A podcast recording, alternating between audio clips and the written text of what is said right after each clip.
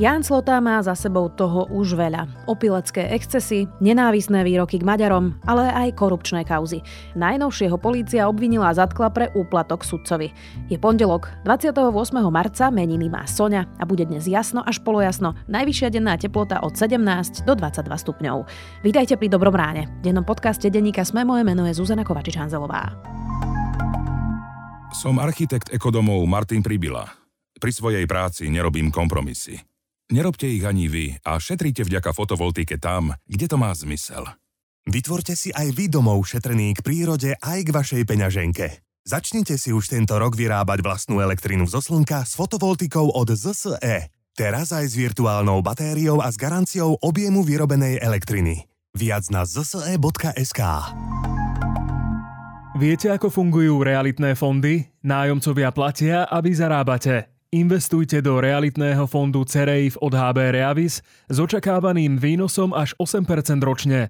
Realitný fond od HB Reavis predstavuje stabilnú investíciu aj v turbulentných časoch. Viac informácií nájdete na cereif.hbreavis.com.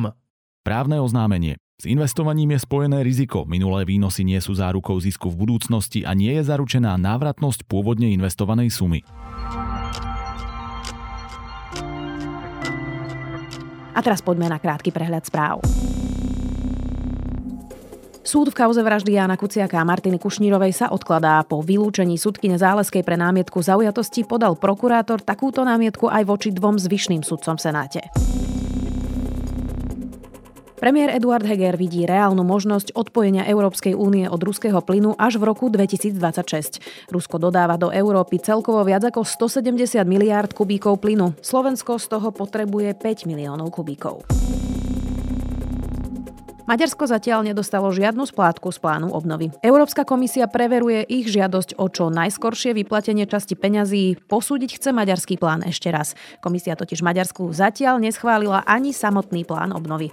Maďarsko budúci víkend čakajú voľby. Viac takýchto správ nájdete na sme.sk.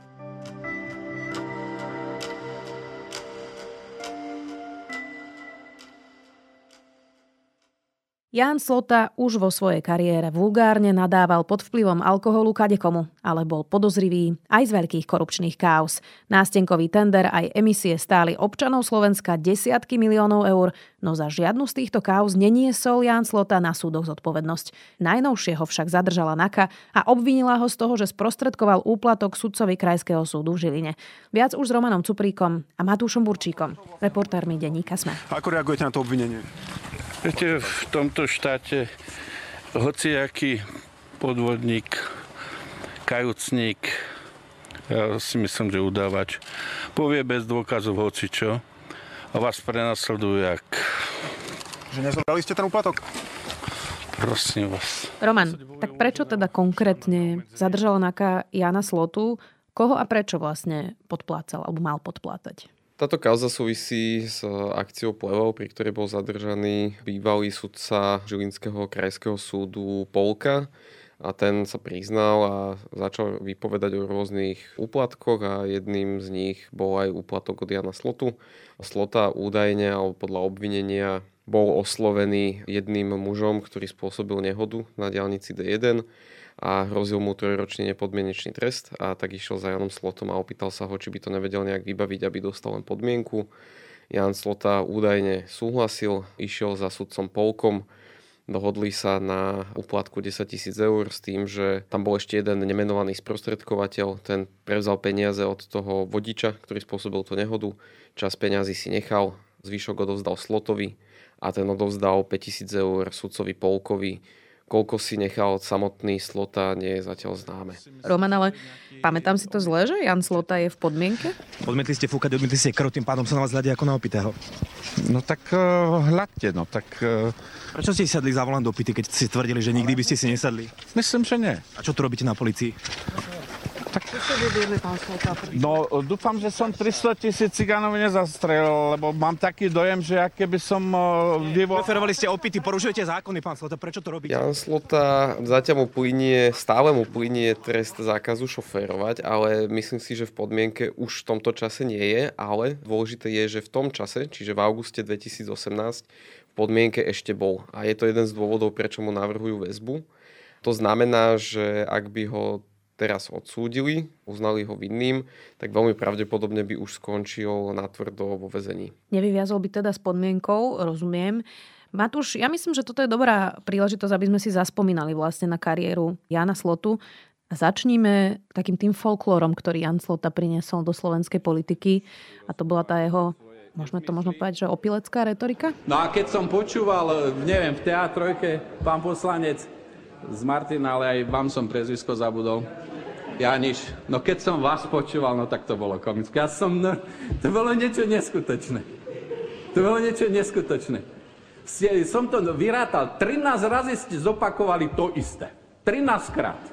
Ja už som si myslel, že neviem, či som ja mentálne retardovaný, alebo vy.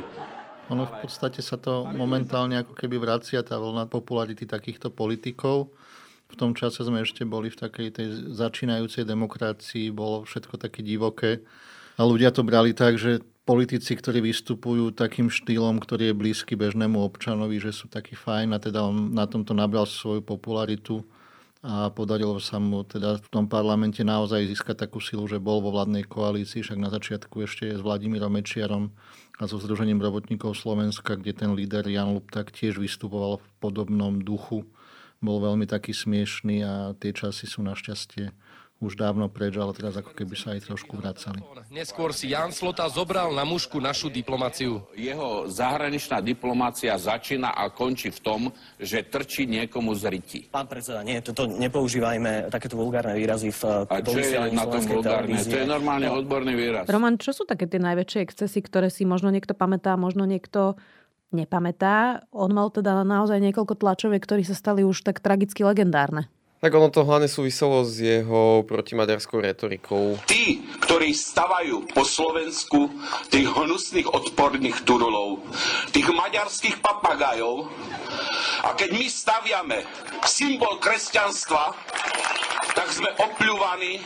Jednak ho nahrali pri tom, ako na jednom sneme SNS hovoril, že pôjdu teda do tankoch na Budapešť. Aby sme sa my učili odčenať po maďarsky, tak to teda nie. My pôjdeme do tankov a pôjdeme a zrovnáme Budapešť. Inokedy hovoril o Maďaroch ako o tých nájazdníkoch, ktorí prišli na malých škaredých podnikoch a tak ďalej a tak ďalej. Myslel tým starých Maďarov, lebo to boli mongoloidné typy s krvými nohami a ešte hnusnými koňmi. Pamätám si, že keď dostával otázku na kauzu emisie, tak radšej rozprával o tom, že ako mal moderátor, ktorý sa na to pýtal, sám nejaké plyny a podobne, čiže najskôr prirovnával emisie k plynatosti moderátora. Aj vy máte tie vzduchy, osobné vzduchy. Hej, áno. Tona nášho plynu, s prepáčením vášho a môjho plynu, bude ani 1 cent. Myslíte, že máme až tonu? Ani 1 cent. No, myslím si, že za celý život by ste možno vyprodukoval. Jak sa dívam na vás, možno, že aj viac. Hej.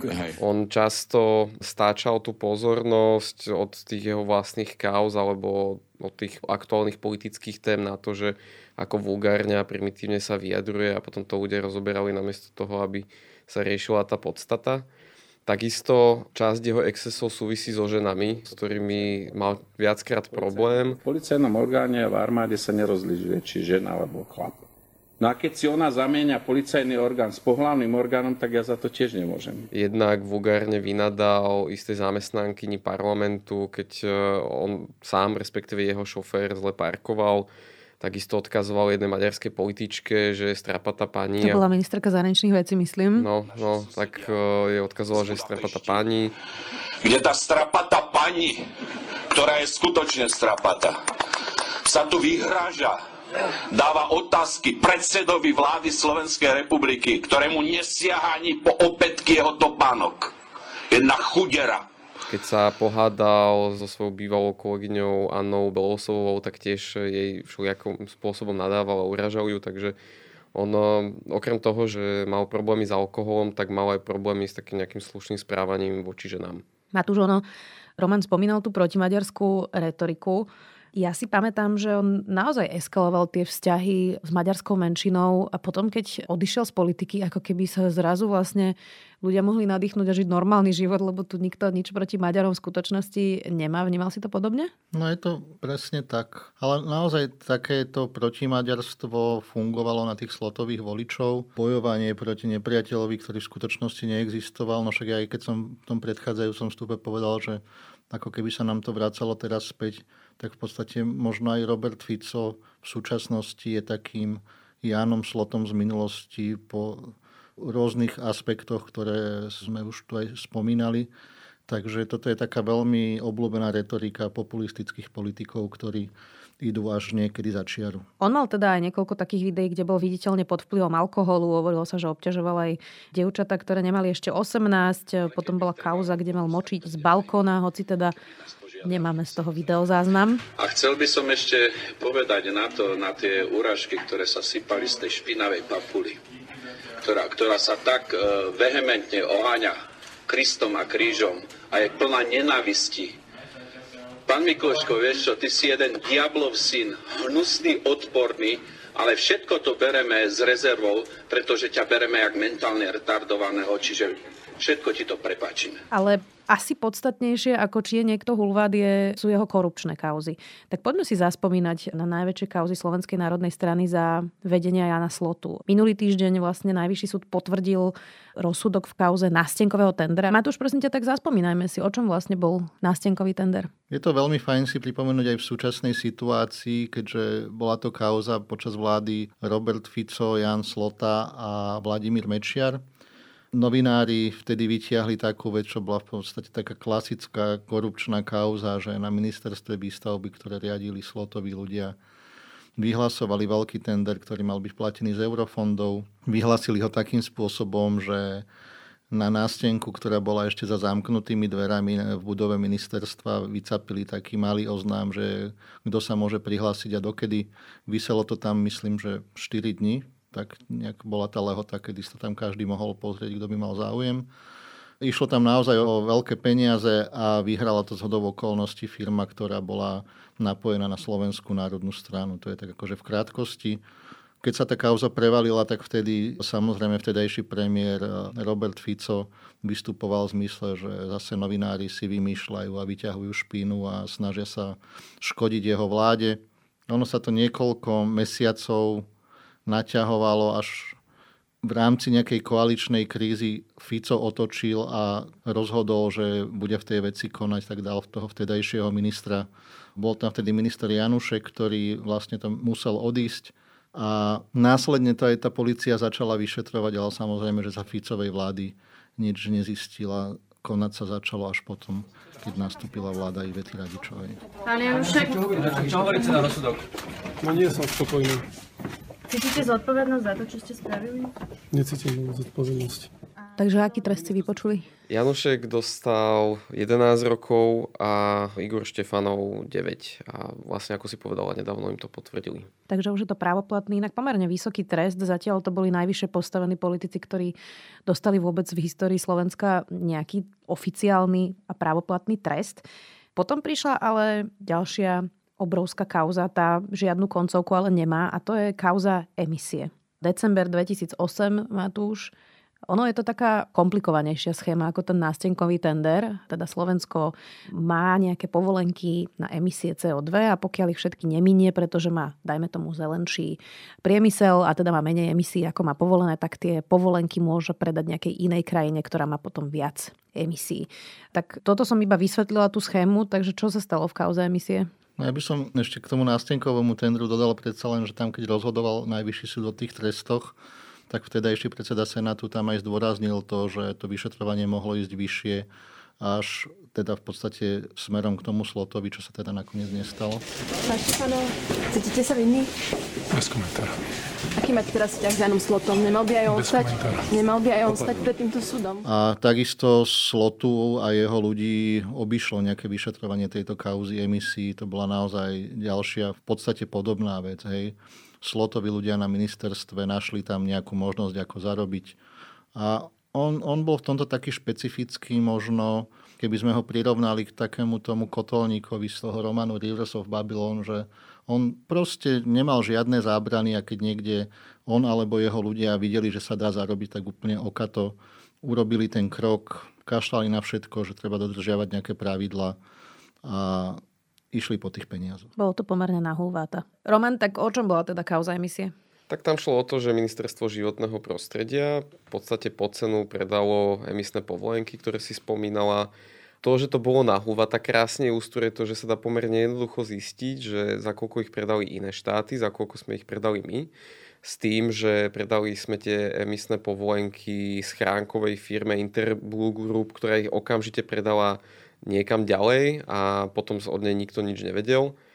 Vec išla dostratená, ale pozitívna informácia je, že v minulom roku to začali znovu preverovať pravdepodobne aj na základe toho známeho videa, kde o tejto kauze hovorí ex-minister financií Ján Počiatek. To vlastne vyšlo najavo pri vyšetrovaní Mariana Kočnara. To je vlastne videozáznam z kancelárie generálneho prokurátora Dobroslava Trnku. Tam sa rozpráva o čom, Matúš? Rozprávajú sa tam o rôznych veciach. No, zábavné je už len to, že existuje teda dokumentácia o tom, ako tam oni inštalovali tú odpočúvaciu šperkovnicu, kde bolo to zariadenie. A znova potom vypneš len takto, potlačíš. A evidentne tam Trnka s Kočnerom pripravovali také situácie, aby mohli nahrávať ľudí, ktorí tam prídu a potom ich kompromitovať.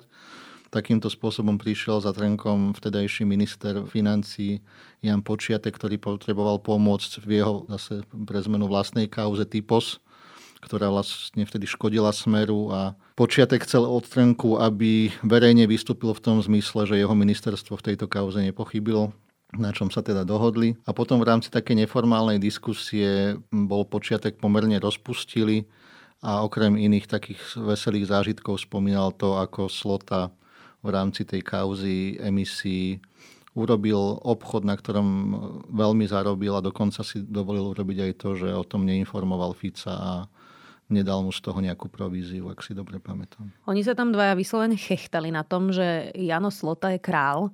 Inak to nám vlastne môže trochu naznačiť niečo o tej dobe, lebo ja si pamätám aj pri tých emisiách tie absurdné tlačovky, napríklad teda toho manažera spoločnosti Interblue Group Rastislava Bilasa, okrem toho jeho lúku, ktorý naozaj bol z takých 90. rokov. On vlastne vysvetľoval, že si týka so Slotom a že sa s ním pozná, ale že vlastne teda to nie je žiadny biznis. Bolo to celé veľmi podivné. To boli také dosť absurdné časy, Matúš, nie? Aj pre novinárov. Boli to absurdné časy a ja si dokonca pamätám ešte zo starých čias, keď som v nejakej veci komunikoval s Marianom Kočnerom. Jeho komunikácia tiež prebiehala podobným štýlom a on mi raz povedal takú vec, že jeho vzorom v rámci toho vystupovania bol tento Bilas, ako bol na tej pamätnej tlačovej konferencii a myslím, že 2 hodiny odrážal otázky novinárom takým s tým svojím žoviálnym štýlom. Nič nepovedal, novinári sa nič nedozvedeli a on s úsmevom odtiaľ odišiel preč.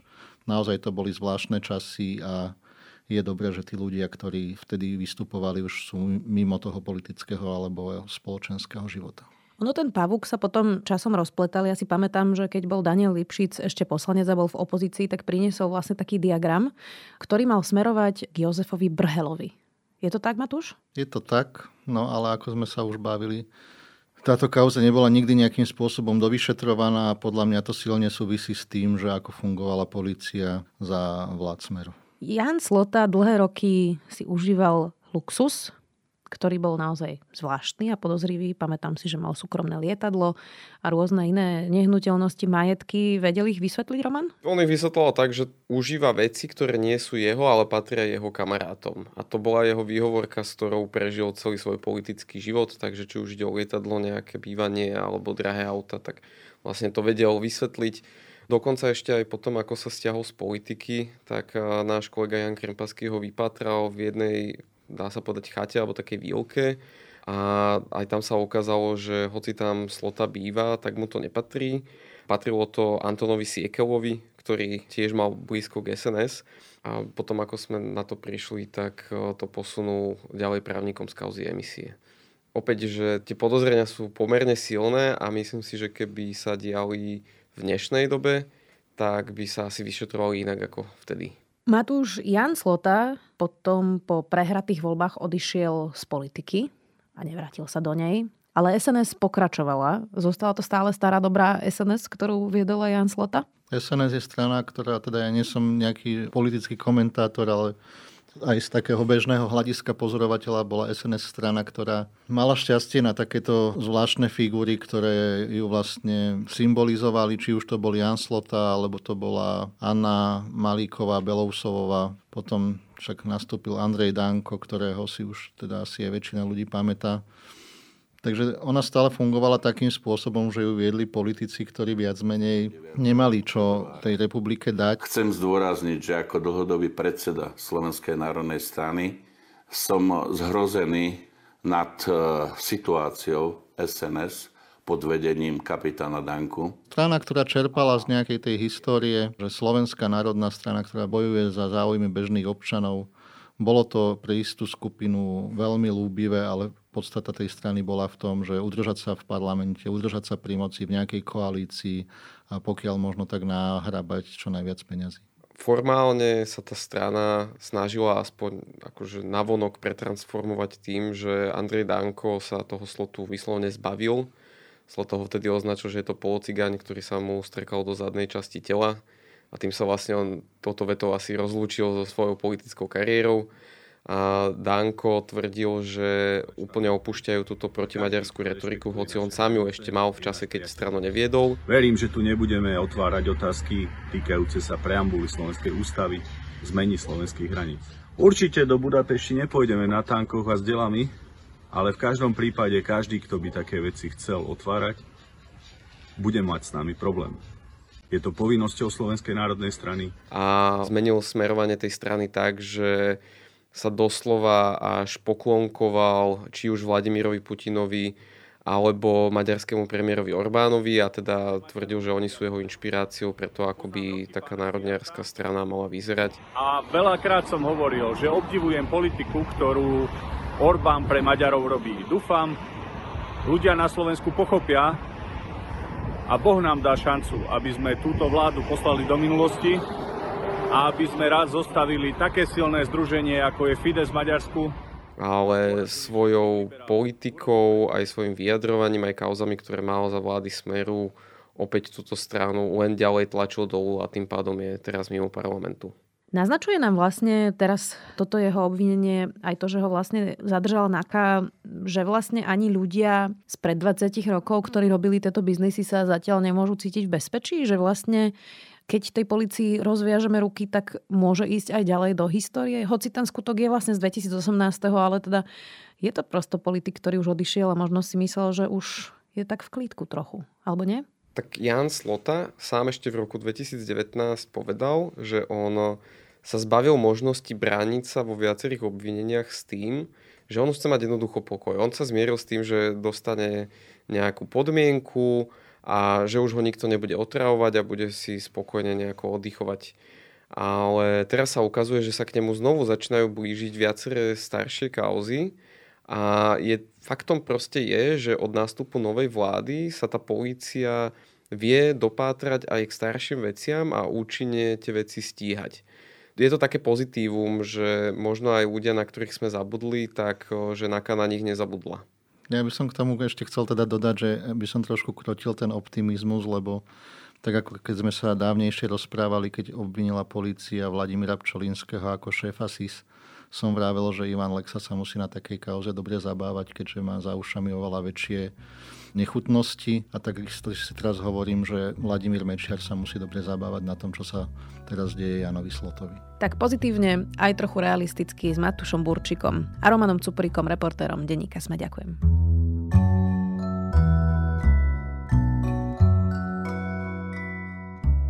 Dnes je môj zaujímavý tip na záver trocha iný. Aktuálne totiž môžete vyberať organizácie, ktorým dáte 2% zo svojich daní.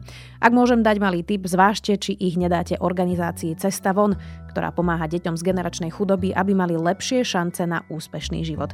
Spolu s omamami v osadách pracujú s maličkými deťmi a rozvíjajú ich schopnosti. Je to záslužná, krásna a dôležitá práca. Všetky potrebné informácie nájdete na www.cestavon.sk. Ďakujem a želám vám úspešný týždeň.